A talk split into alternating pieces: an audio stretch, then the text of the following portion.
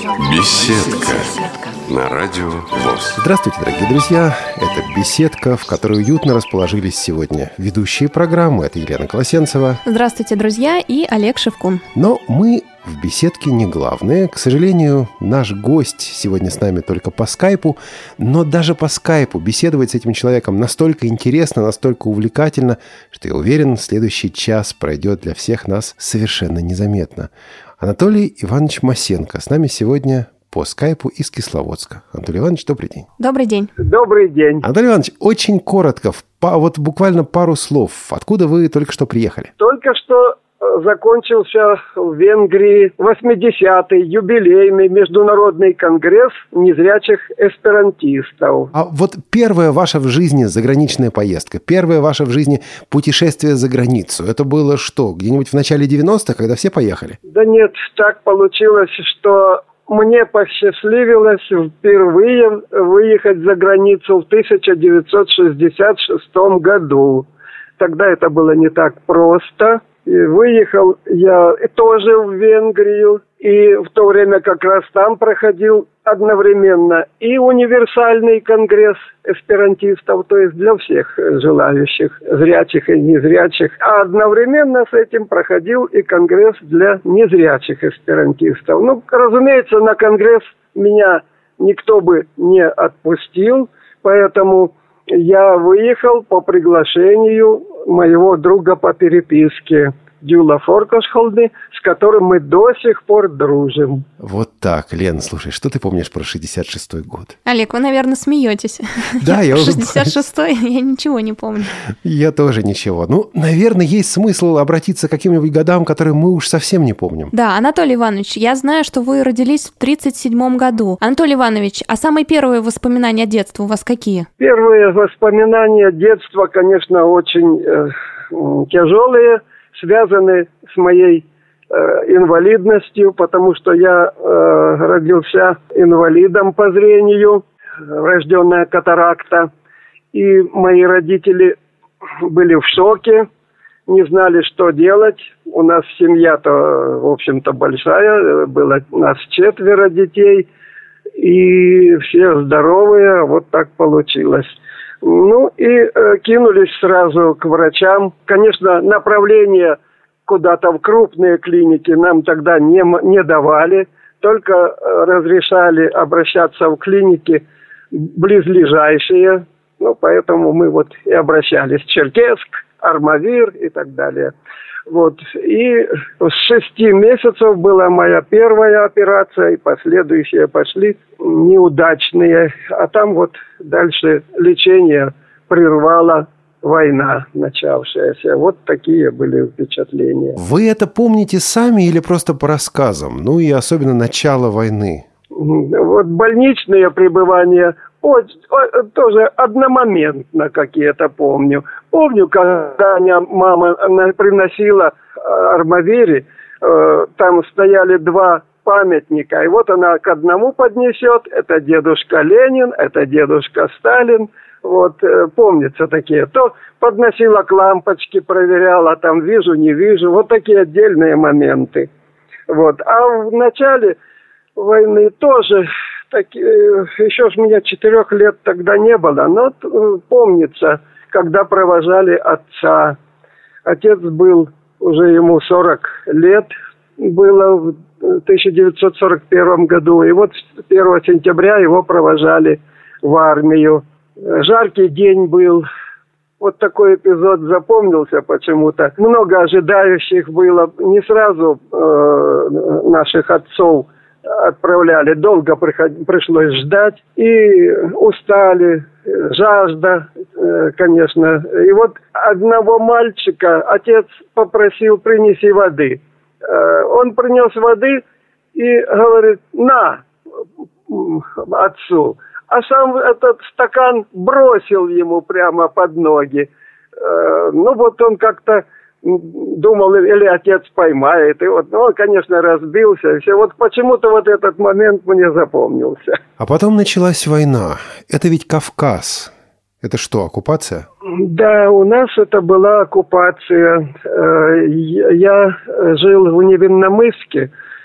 наш город был оккупирован с э, августа 42 года по конец января 43 года. Так что эти месяцы хорошо тоже запомнились, потому что ну, у нас была двухкомнатная квартира, не такая большая, жактовская квартира, но одну комнату у нас немцы забрали. Нас четверо детей и мать Э, значит, э, в другой комнате мы в одной жили, а немцы занимали другую комнату. И вот такие воспоминания тоже, общение даже с немцами немножко помнится. Как они к вам относились? Немцы именно. Ой, вы знаете, в наших краях, в смысле в нашем городе, зверств, конечно, не было.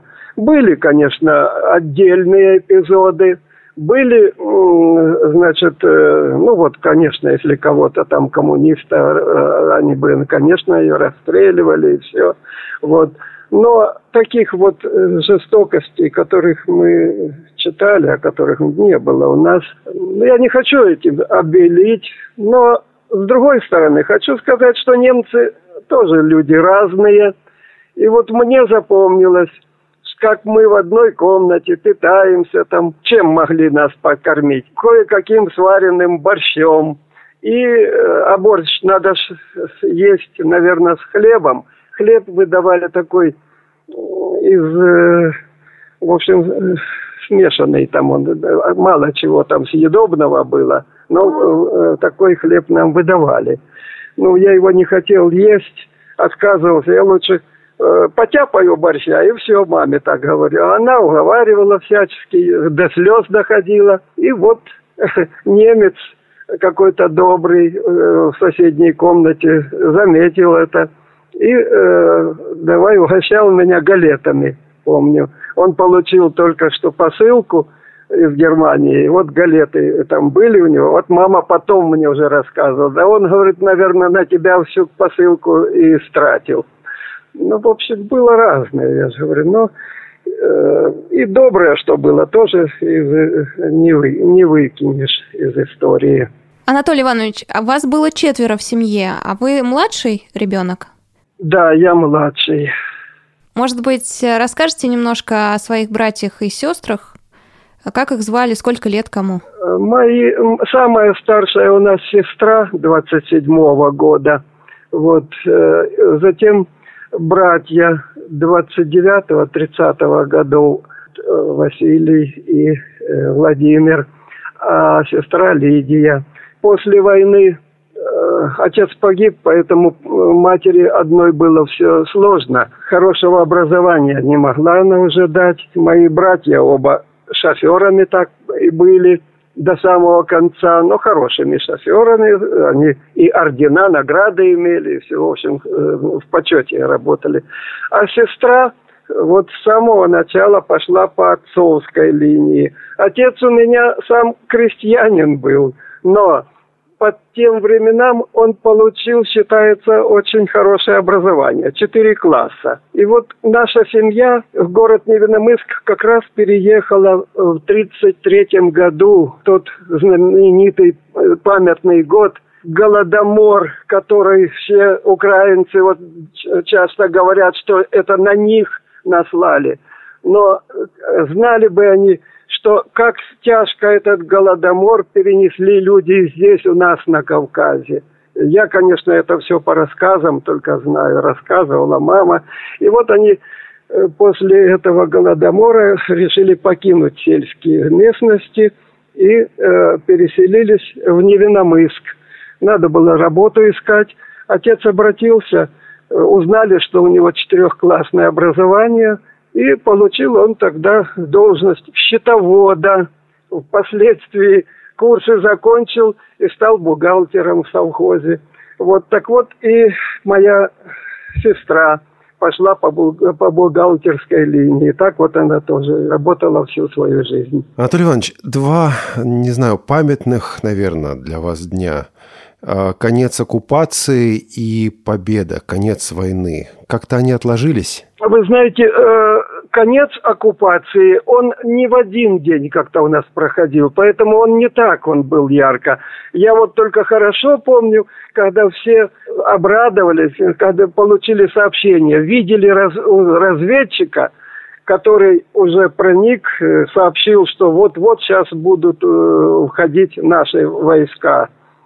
Ну, а вот памятный, конечно, День Победы помнится. Конечно, там было много-много слез, потому что уже до, до того, до Дня Победы, многие из наших получили похоронки, а большинство получили без вести пропал. И, конечно, у одних это была радость, а у других, которые знали, что к ним не вернутся их отцы, их мужья, конечно, плакали много плакали. А ваш отец? Да, мой отец э, погиб, но получили мы, что он пропал без вести. Вот только недавно мы разыскали его следы. Погиб он э, в немецком плену в далеком городке Хемер в Западной Германии, около Кёльна, там недалеко уже. Вот в прошлом году я со своими племянниками – совершил путешествие к месту, где находится могила и кладбище, где захоронены жертвы этого э, лагеря. У нас есть такая программа на радио, называется «Шалтай-болтай». В ней мы говорим о том, как дети готовятся к школе. Вот вы живете на Кавказе, заканчивается война, вам ведь в школу пора идти. Как у вас сложилось с подготовкой к школе, ну и с самим обучением? Сложилось тоже не очень хорошо. Дело в том, что Конечно, уже возраст у меня был э, такой, что надо было в школу, а, и мать была заинтересована – в этом. Обращалась в Горано. Они несколько раз заявляли, да вот мы не знаем, где находится школа. Ну, дело, тут путаница вот в чем получилось, что до войны школа слепых находилась в самом городе Ставрополе. А в 43 году ее перевели в Кисловодск. Ну, вероятно, работники Горано не очень были осведомлены, что вот сколько она не обращалась, ей все время отвечали, не знаем, где. Раньше вот была в Ставрополе, теперь ее нет. Где она, не знаем. И вот только случайно дальняя родственница, которая здесь в Кисловодске жила, приехала к нам в гости, говорит, а вот у нас там в Кисловодске есть и незрячие, они там с палочками ходят и сами, и все, ну есть там и школа. Ну и вот тогда мы сами, мать поехала, сама все разузнала. И вот я оказался в школе только с ноября 48 -го года, то есть почти 11 лет мне уже тогда было. Анатолий Иванович, это была школа-интернат, как я понимаю. Да, да, То есть конечно. вас оторвали, можно сказать, от семьи. И мне поэтому интересно, вы были младшим в семье, как к вам относились остальные? Вы были любимчиком, как обычно с младшими происходит? Ну, так оно и было, наверное, потому что ну, конечно, самым любимчиком у матери был, но и э, братья и сестра все меня опекали. Э, ну, как опекали, старались что-то э, доброе сделать. Вот э, старший брат Владимир, тогда ж не было никаких игрушек. Так вот он сам мастерил машинки, из металла, прямо металлические, вырезал, там, красил, все так, как положено, лучше фабричной получалось. Сестра тоже там, вот она уже начала работать с питанием плохо, но на работе им там давали что-то такое, э, какие-то булочки, что-то. Обязательно приносила, мне что-то угощала. Вот. Ну так, э, конечно, э, я на своих братьев сестру ни в коем случае не могу в обиде быть. У нас самые-самые добрые отношения до самого конца были. К сожалению, они уже все умерли. И после таких теплых отношений вы оказываетесь в школе-интернате. Какие были ощущения? Наверное, какой-то был кризис такой небольшой. Да, это очень сложный момент, конечно, конечно. Я а, первых два дня вообще ходил, плакал, плакал, конечно. Хоть уже 11 лет было, плакал. Трудно было. Но дальше учеба затянула меня, и э, некогда было уже на эмоции обращать. Дело в том, что у нас был очень хороший учитель Батырев Григорий Иванович, он э, собрал класс специально переростков и с ними работал, ну, не за деньги, так сказать, а вот силу своего энтузиазма. Нам не было продыху ни, ни после обеда, ни, ни до уроков. Вот дело в том, что мы вот за эти ноябрь-декабрь прошли программу первого класса. Хотя ни, никто из нас в школе еще не был до этого. Затем с января до конца учебного года это у нас считался второй класс. В третьем классе мы весь год считался это третий класс, но фактически мы готовились к прыжку. И, так что работа большая была. И после третьего сразу в пятый класс нас пересадили. Ну, вот таким образом я немножко подогнал уже. Э, и закончил школу в 1957 году уже ну, почти 20 лет уже почти мне было, но все-таки подогнал. Давайте мы не будем здесь торопиться, потому что на самом деле здесь на этом этапе много-много интересного. Ну, во-первых, когда мы слышим, мы уже представители нашего поколения, там, моего поколения, Ленинова тем более, о школах послевоенных лет – по-разному об этом рассказывают. Говорят, что были ребята, которые потеряли зрение э, на фронтах или в тылу, или кто-то где-то подорвался, и народ был очень разный. Кто-то грубый, кто-то тяжелый, с тяжелой психикой. Вот вы как-то это на себе ощутили, или все-таки, ну, было так более или менее тихо, спокойно? Конечно, тогда преобладали все-таки переростки в школе. Причем я еще вот что скажу, что наша школа была переполнена, э, мест не хватало. И э, почему-то вот в нашу школу еще направляли не только э, на местных, вот, а вот из Подмосковья, из Архангельска даже были, из Пскова. Вот почему-то из тех мест тоже направлялись в нашу школу. Вероятно, там тоже подобная ситуация была, что мест не всем хватало. Школа у нас тогда была еще восьмилетка. Э, это уже позже, мы с 54 года только стала средней полной школой. А так она была. Но, что сказать, много было, конечно, покалеченных. Очень много таких, у кого руки нет, у кого там с кистью не все в порядке – ну, у кого просто со зрением, но на этой же почве, или сам баловался, разряжал, или э, каких-то э, бомбежки попадал. Но чаще были от баловства в случае, много таких было. отношениях, да нет, наверное, дети как дети оставались. Ведь были э, нехорошие тоже отношения у, у иных складывались. Но это ведь и сейчас так тоже бывает. Это, наверное, не от этого было. А в основном, в общем, люди как люди были. Наверное, так. А учились и мальчики, и девочки вместе?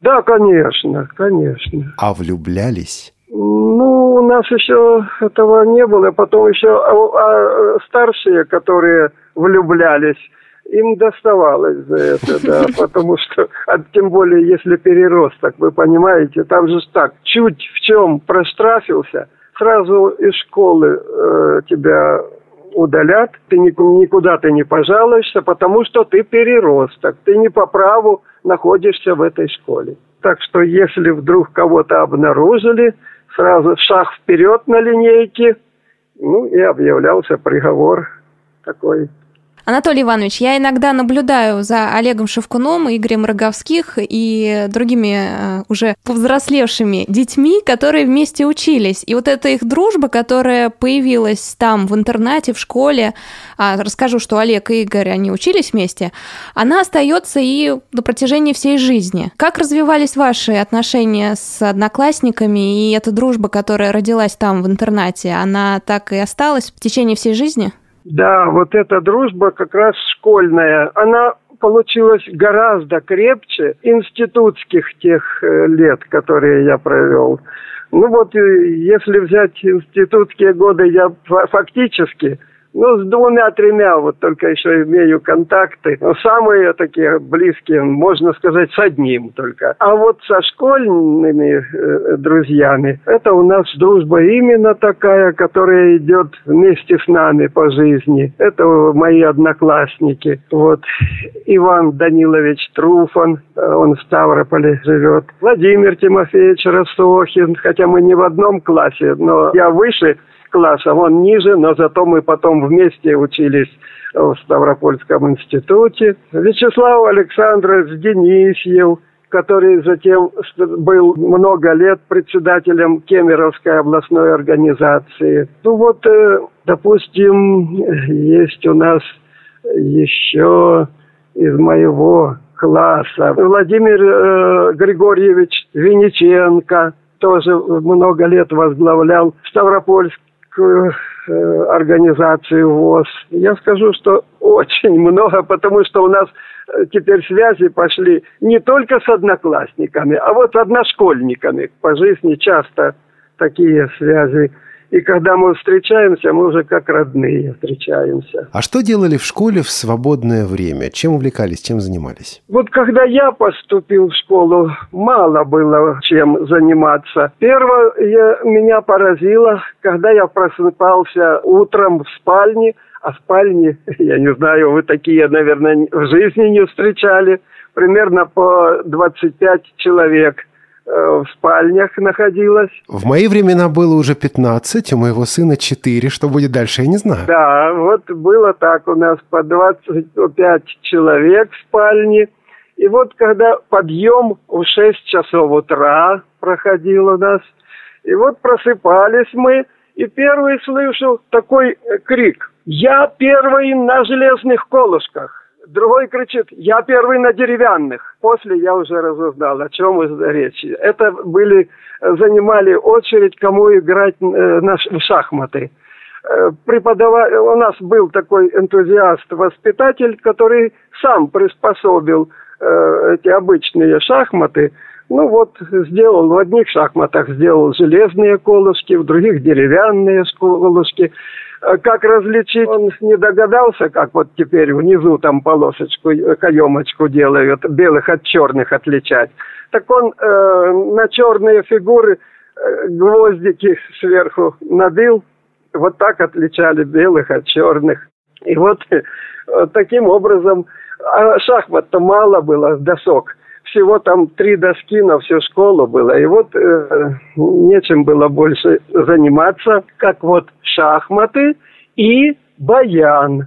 Вот эти два, два увлечения, они были э, на всю школу. Ну, был э, хор, конечно, но на хор как-то он не всегда популярен был, почти что насильно тут да, получалось, что туда учеников. Ну, это в те еще годы, самые первые годы.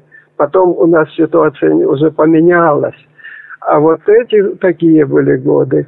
Я тоже впервые в шахматы начал в 49 году, уже э, на второй год после появления в школе. И с тех пор тоже увлечение осталось на всю жизнь мою. А вот дальше в школе постепенно стал появляться духовой оркестр, Значит, э, почему так э, преобразилась школа? Потому что начали э, мастерские школьные вот немножко давать какую-то прибыль. И вот за счет этого директор покупал духовой оркестр, кинотеатр приобрели. Вот стало уже, значит, какое-то больше э, развлечений. Вот тоже я духовым оркестром тоже со школьных лет свою жизнь связал. Особенно, когда мы уже оказались в девятом классе, почему-то во всем классе интерес пробудился к духовому оркестру, и мы создали неплохой оркестр, даже на, опять же, на голом энтузиазме. Не было у нас, как раз до этого был преподаватель, но он умер. Э, другого не нанимали, никого школа не брала, вероятно, не позволяли. И мы сами будучи подготовленными музыкально, потому что у нас баянисты все хорошо были подготовлены, преподаватель музыки был очень хороший. И мы сами разучивали по партиям, соединяли, вот все это делали сами. В конце концов, только не хватало, что разучивать. То есть, так вот у нас ходили мы на соревнования в городской клуб, слышим, там внизу духовой оркестр занимается – обратились к руководителю, нам дайте каких-нибудь нот. Ну, он немножко жмется, жмется, там не дает. Ну, там ребята уже как-то опытные были. Один из наших пошел э, бутылочку водки, купил, принес, значит, ему подарил. Он сразу да, такой добрый стал, нам нот дал – домой мы пришли, один из наших э, умел немножко прочесть зрячие ноты, диктовал, э, переписывали, расписывали, разучили и так далее. Я к чему хочу дальше сказать, такой эпизод, что когда разучили, и вот мы играем где-нибудь на, на выборах часто или на этих, ну что будем играть? Танго. Какое танго? Вот пол-литра водки. Так и назвали, потому что оно было без названия, это ну вот мы ему дали такое название, потому что оно нам досталось именно за пол-литра водки. Вот интересные такие были эпизоды. Некоторое время назад на российские экраны вышел фильм «Стиляги», где показывали, как вот в 50-е годы боролись с западным влиянием, со стилягами. Я понимаю, что вы все-таки были немножко младше, но близко к тому возрасту. Вот э, было такое ощущение, что вот есть наше, есть не наше. Против этого не нашего надо бороться, но оно интересно, оно привлекает. Вы знаете, тогда ведь э, особенно это на музыкальном отражалось э, репертуаре, потому что были запрещены э, фокстроты, танго. А как же вы играли танго пол-литра водки? А вот я же вам э, я сейчас расскажу, почему так. Это было начало 50-х годов.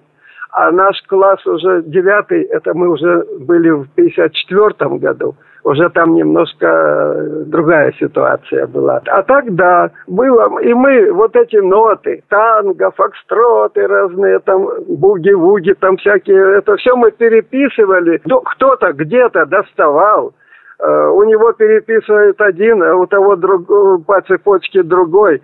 Но в основном поставщиками у нас были, дело в том, что в Ессентуках после войны открыли музыкальную школу для военноослепших. Вот такая была в Ессентуках школа. И, и наши ребята после восьмилетки тоже э, некоторые туда попадали. И вот как по знакомству ребята ездили в эту школу. Там уже, наверное, было как-то все попроще. И вот у них можно было раздобыть ноты, и все. И вот так они и к нам попадали. И мы тоже играли. Но учитель строго следил за нами, чтобы мы ничего э, такого не изучали, не, разбирали. Вот. А там же у нас тогда и с баянами было очень трудно. Преподаватель очень хороший. Это Востриков Николай Дмитриевич. Но баяны, вот примерно один баян на 3-4 человека давался. И вот надо было выбирать время, когда готовиться выполнять свое задание. И, да и где э, это задание выполнять? Его можно было только в своем классе. И вот представляете, если соберутся э, два-три баяниста, каждый свое задание начинают выполнять, какой там гвал получается. Вот примерно за квартал всегда от, на, от нашей школы всегда уже слышался вот именно э, звон баянов, баянные музыки. Только отдельно не, невозможно было разобрать, кто что играет. Вот такое было. Но увлечение было большое даже некоторые, чтобы позаниматься, давали раньше подъема, то есть раньше шести часов или позже. А это не разрешалось. Это надо было как-то украдкой, потому что дежурный э, не разрешал, чтобы раньше подъема вставали или после, после отбоя, чтобы занимались. Это все было под запретом, конечно. Анатолий Иванович, а вот это увлечение музыкой, оно в течение всей жизни было или это только в школьные годы? Нет, это всю жизнь было, и оно мне очень помогло. Я пришел в институт, меня тоже сразу взяли в духовой оркестр, в институтском оркестре я играл на кларнете. Мой друг Иван Данилович тоже поступил, пришел к нам, он тоже на баритон его взяли в оркестр. Затем мы э, в институте собрались я, Иван Данилович, потом Поздняков Евгений, Росохин Владимир. Четыре баяниста получилось. Так мы создали свой квартет баянистов. Разбирали, э, изучали там, значит, э, Баха, значит, рассвет на Москва-реки. И все это представляли на институтской сцене. Это, конечно, популяризировало, то вот мы незрячие не просто там отсиживаемся на, на лекциях. Так что завоевывали своего рода авторитет среди преподавателей вот этим тоже. А, да, ну еще могу добавить, что когда я пришел в школу после института, нагрузку учебную я, конечно, не, не мог сразу получить приличную. Ну и пришлось тоже разными кружками э, заниматься. Э, и в том числе мне в школе тоже, опять же, поручили вести духовой оркестр. Я в течение четырех лет вел в школе духовой оркестр, но попутно э, уже чувствуя, что надо э, пополнять знания, я закончил в Ставрополе школу руководителей духовых оркестров. Так что вот так. А, да, потом дальше у нас на предприятии в Кисловодске был очень хороший духовой оркестр в 60-е годы. Мы тогда ходили по санаториям, давали платные э, танцы. И вот тоже меня в этот оркестр, потому что я играл на кларнете, а им нужен был кларнетист. Так что вот видите, очень-очень много было. Анатолий Иванович, вы, получается, еще в школе изучили нотную систему Брайля, а потом уже, когда были, ну, уже более взрослым человеком, насколько я понимаю, вы ведь познакомились с Зинаидой Ивановной Шаминой, которая, собственно говоря, эту систему и создавала. Да, было такое дело. Зинаида Ивановна мы с нею, конечно, не, э, вначале не по нотной системе познакомились, а в связи с эсперанто, но потом я разузнал как раз из ее рассказов, что вот Зинаида Ивановна Шамина, чем она знаменита, что был в 1929 году Международный конгресс по музыкальной нотописи. Материалы этого конгресса были изданы на языке эсперанто. И вот э, Зинаида Ивановна как раз эти все материалы перевела на русский язык, и они были изданы значит, по Брайлю. Впоследствии она эти издания пополняла и усовершенствовала. И вот таких у нее изданий нотной системы э, по-моему, было 11. Вы несколько раз уже э, сказали слово эсперанто. Я не могу мимо этого пройти, хотя я понимаю, что для многих наших слушателей сегодня это, ну, что-то такое далекое и не очень понятное.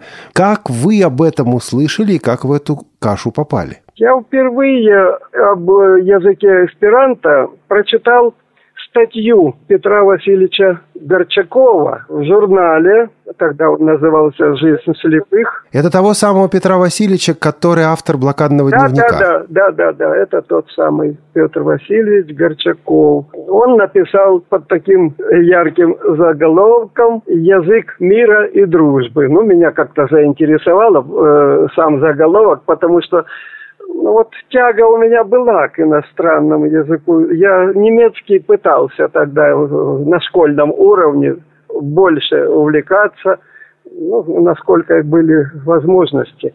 Тогда, конечно, э, это было не так просто. И э, очень это э, впечатлила меня эта статья.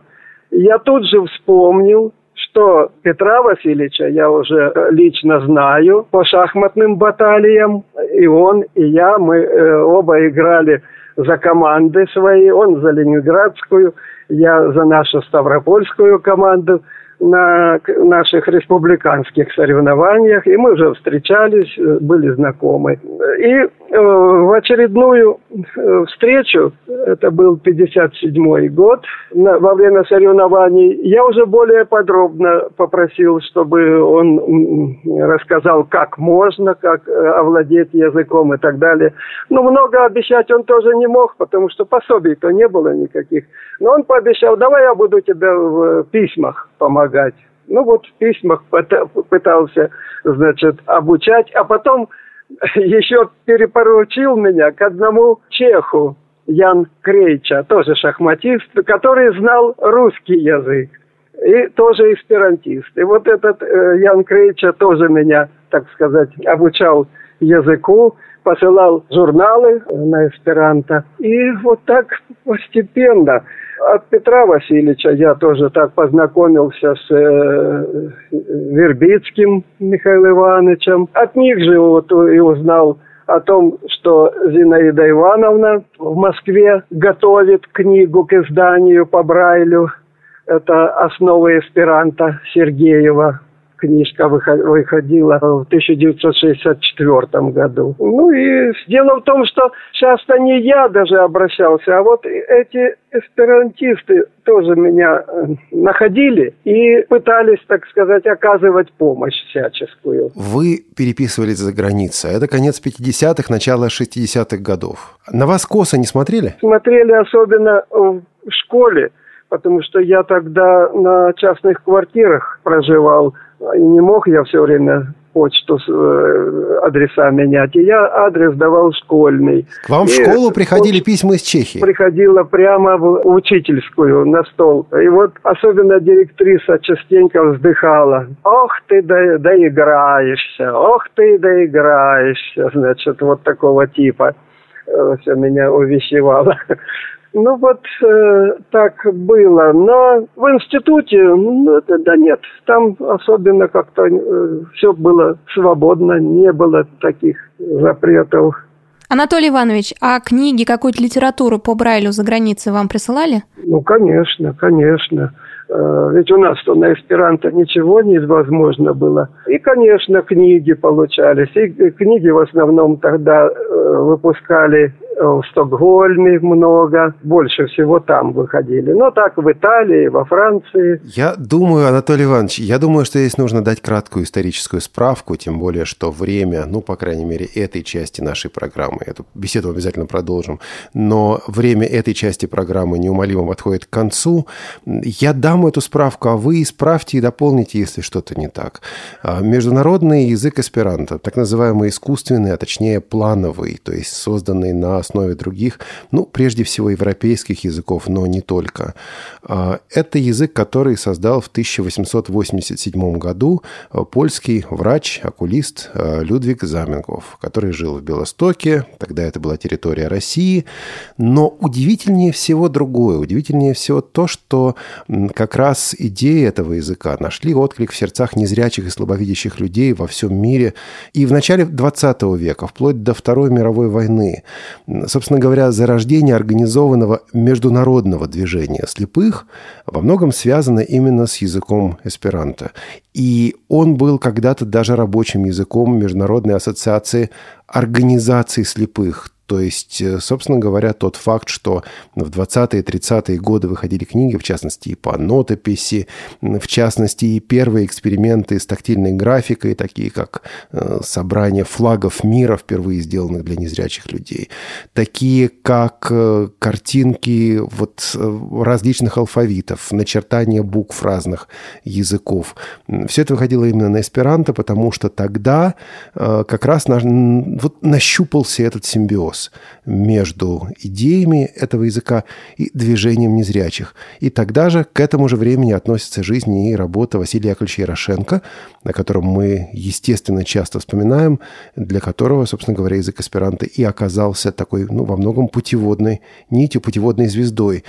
Потом э, движение эсперантистов, в общем, пошло на спад, и в последние 20-25 лет, ну, действительно, об этом редко вспоминают, хотя когда-то движение это было очень-очень сильным. Я много чего наговорил, Анатолий Иванович. Исправьте, добавьте, поспорьте. Ну, я разве что упомянул такой факт, что журнал «Эсперанто Легило» был основан в 1904 году. Так что у нас был в этом году не только юбилейный конгресс 80-й, но и этому журналу исполнилось тоже 110 лет. Он выходит до сих пор регулярно, 10 номеров в год, и он является одним из самых долгожителей брайлевских журналов. Я не знаю, может быть и есть еще такие более долгие журналы, но, во всяком случае, не у нас, конечно, в стране, но вот за рубежом, может быть, имеются с таким долголетием. Дело в том, что с самого начала вот этот журнал как раз и был как бы легило, то есть